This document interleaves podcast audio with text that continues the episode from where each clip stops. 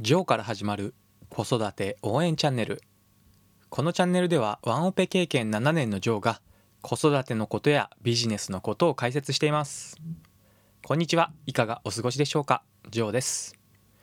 昨日は天気が良かったですね。仕事の合間の昼休みにジョギングをしたんですけれどもそこまで寒くもなくてしかも空がとても綺麗に澄んだ青空で雲一つありませんでした。やはり冬は空気が澄んでいて気持ちがいいですよね。空気がきれいなので新型コロナウイルスの影響で外出を控えている方には外に出てジョギングすること。そしてジョギングまでしなくてもいいんですけども散歩でもいいかと思いますが非常に気持ちよくなるのでおすすめです。ストレスがスーッと消えていくようにリフレッシュできて午後からも仕事に集中することができました。さて仕事に集中できたという話なんですけれども実は最近読んだ本がありましてその内容がとても面白かったのでご紹介させていただきたいと思います。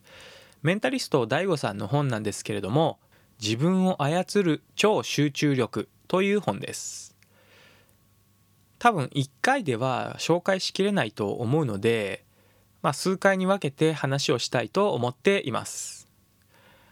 私は基本的に集中力が一般の人よりも著しく低い人間だと思っていまして人の話を聞いていても面白い話だったら聞いていられるんですけれども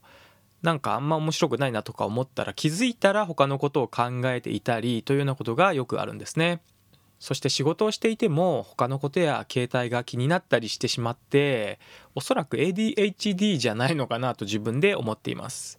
病院に行って診断してもらったわけではないんですけれども最近は ADHD も特に珍しいものでもないですしそんな集中力のない自分とうまく付き合っていこうと思いこの本を読んでみました。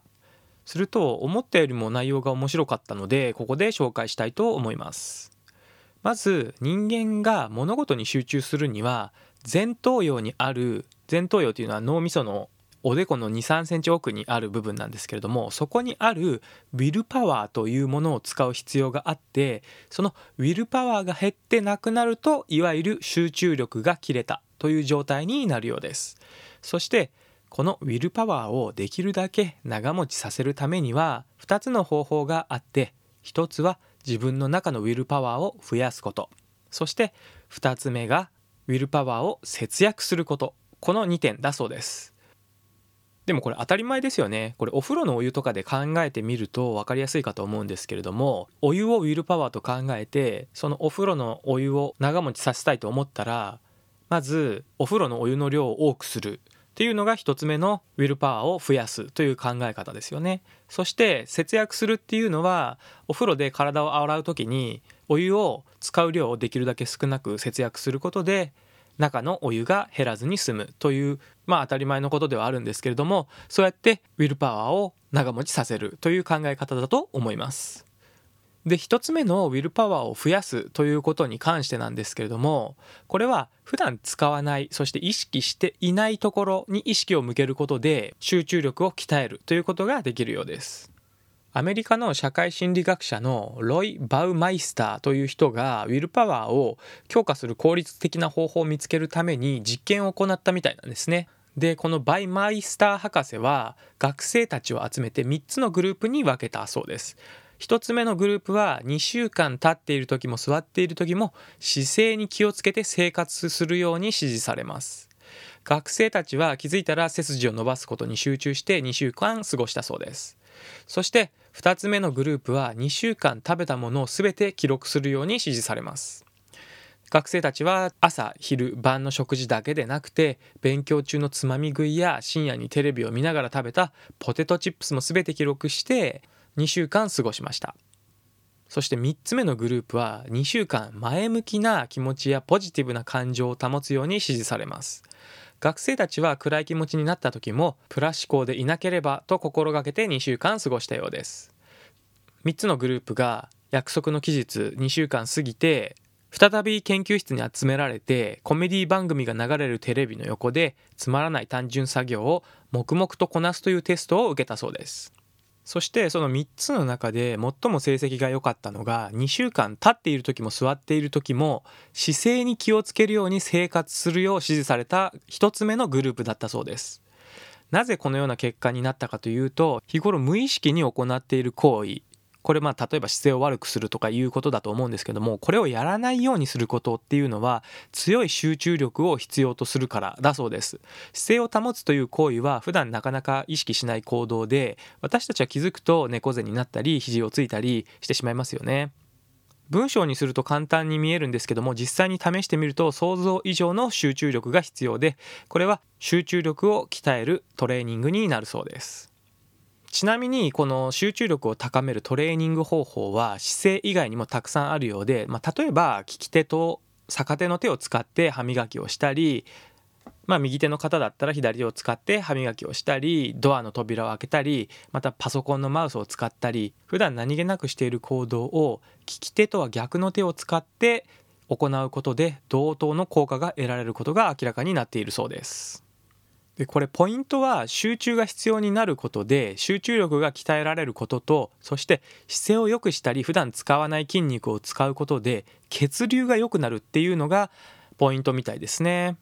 ご存知の通り血液は体の栄養や酸素を運ぶ役割があるんですけれども脳は体の体積に占める割合が小さいのに対して体が使うエネルギーの18%もう約2割ですねを消費して血流が良くなることで回復できるんですね。ですので血流が良くなると集中力がアップするということにつながるようです。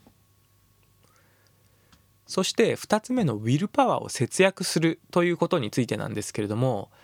人間はいろいろなシチュエーションで集中力を使ってしまっています。例えば何かを我慢している時そして何かをしたいと望んでいる時にもウィルパワーは消費されているようです。前頭葉には何かをやるだけじゃなくて何かをやらないまたは何かを望むという選択や決断を担う領域がそれぞれにあってそれぞれでウィルパワーを消費してしまうんですね。それと同じように何かに没頭したり誘惑に勝ったり将来の目標や明日の予定を考えたりするたびにもウィルパワーというものは消費されて集中力が発揮できない状態になってしまうようです。これを回避するために有効なのが習慣化によるウィルパワーの節約というものがあります。何か人間が決定しなくてはいけない細かいこと頭の中でやりかけのままや先延ばしにしておくと無意識に気にした状態が続くようです。これを決定疲れと言って決定を放置して後回しにした場合にウィルパワーがどんどん消費されていく現象を指しています。つまり人は行動ではなくて意思の決定で疲れるんですね。疲れている時に物事を先延ばしにしたくなるのは決断するパワーが残っていないからだから先延ばしするという行動をとるんですけれども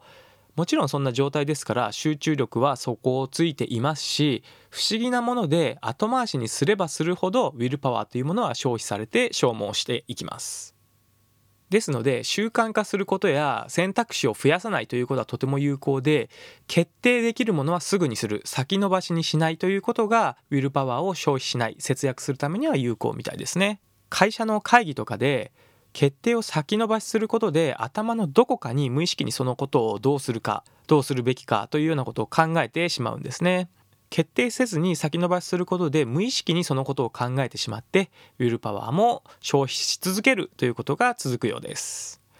そして私思ったんですけれどもこれあの朝の携帯でアラームをかけててスヌーズをよく使うんですけれどもアラームが鳴ってスヌーズを押して10分寝る。そしてまたアラームが鳴ってスヌーズが鳴って10分寝るということを何回か繰り返して結局30分40分とか寝てるんですけどもこれ一応無意識かもしれませんけれども10分ごとになんかやっぱ気になっちゃうんですよね。あと10分寝れると思いつつも100%眠りにつけていないというかこれも全く同じようなことが考えられるんじゃないかなと私思ってましてそれであればアラームをかけた時間から30分後に起きるんであればもう最初から30分先延ばしにしたアラームの設定時間にしてその時間にもパッと起きるということをした方が良い睡眠の質を得られそうな気がします。またこのウィルパワーを節約するということに関して朝会社に行って仕事始めでメールをチェックするという人も多いかと思うんですけれどももともと自分でやろうと思っていた作業以外に小さな頼まれ事や予想していなかった仕事などが入ってくる場合ってありますよね。急ぎの場合は仕方ないんですけれどもだいたいそこまで急ぎではないものがほとんどかと思いますまあ急ぎではないといっても明日とか1日程度で終わらせることができれば大丈夫というような仕事が多いかと思いますちなみにこういった細かい仕事の対策はバッチ処理という考え方が一番有効みたいでこのバッチ処理って何なのかというと細かい仕事などはまあそんなに急いでないような細かい仕事っていうのは一日の終わりなどにどこかの時間にまとめて片付けるということが有効みたいですね。これはまとめて最後にやることが重要で用意するのは大きめの付箋だけで仕事や勉強中にやらなくてはいけなくなった小さな頼まれ事等を一旦メモしてすぐ頭の外に出しておいて忘れてしまう。そして最後に残さずまとめて一気に片付ける。っていうのが有効のようですね。でこれポイントとしてはその日の最後の方にまとめてバッチでやってしまうっていうことで翌日には持ち越さない。これがポイントのようです。人間というものは集中力が長続きしないものと考えておくべきかと思います。そもそも集中力が散漫になっていないと自然界では昔から生き残れなかったんですね。はるか昔の野生の時代に生きていた記憶が私たちの本能として残っているからのようなんですけれどもあなたがサバンナで生きる草食動物だったとして何かに集中していくことは生き抜くためにプラスでしょうか？例えば草食動物でサバンナで水飲み場があったとしますそこに水を飲むことに一点に集中してゆっくり水を飲んでいて集中して美味しいな水うんうまいなって思っててもやはり水の中にワニがいるかもしれませんしチーターが後ろの方で狙っているかもしれないんですね。ですので一点に集中せずに注意散漫になって集中力がない状態周りを気にしている状態でないと自然界では生き残ることができないんですね。人間も遺伝子的には集中力は長続きしないものという前提で工夫をして対策を行う必要があります。集中時間が長続きしないものという前提でいかに集中力を長続きさせるかということに関して飽きる前に焦らすという方法がありますこれは仕事や勉強を行う上で短い時間で区切ってもうちょっとやりたいもう一つやりたいという状態でやめておくということなんですね例えば15分なら15分30分なら30分と一見ちょっと短いかなって思うかもしれないんですけどもそのぐらいの短い時間で区切ってたとえ仕事が終わってなくてもその時間が来たら一回やめて席を立つと。まあ、例えばトイレに行ったりとか何でもいいんですけれども一回途中でやめることでキリのいいところまでやらないんですね。もう少しやりたいもうちょっとできるっていうふうに考えた状態で止めるっていうのが集中力を長続きさせるためのポイントになります。あえて短い時間で休憩を取ることによって休んでいる間ももうちょっとやりたいというモチベーションを保つことができるんですね。すると仕事や勉強を再開した時にスムーズに集中できるようになるだけではなくてこの集中力を持続させることができるんですね。これを焦らし効果と呼ぶようです。まだまだこの本の内容はたくさんあるんですけれども今日はこの辺で一旦終了しようと思います。今日話した内容はポイントが2つあって集中力を保つためには自分の持つウィルパワーを増やすことと節約すること。この2つの方法があって増やすためには普段使わない部分に意識を向けることで集中力が鍛えられます。そして2つ目のウィルパワーを節約する方法は習慣することでいちいち意思の決定や考えることをなくすことでウィルパワーを無駄遣いしない。決定を先延ばすことも無意識にウィルパワーを浪費してしまうので先延ばしする必要のないものはすぐに決めてしまう。また小さな仕事などはメモして完全に忘れて後でまとめてバッチ処理をするということがお勧めされます。以上のようなことをこの本では学ぶことができるんですけどもまだまだ内容はたくさんありますので気になる方は読んでみてほしいと思います。集中力を継続するためには部屋をきれいにしておくまたできるだけ物を置かないということも有効みたいなんですけれどもこれはその物が目に入ってたとえ無意識でも触らないという意思決定をしてウィルパワーを消費してしまうんですね。私の部屋には本が結構あるんですけども最近は Kindle のペーパーホワイトを使って読んでいます劇的に部屋の本を少なくできますし持ち運びも非常に便利です。そしてなんと防水機能がついているのでお風呂でもゆっくり読書ができるっていうのは非常に大きなメリットですね。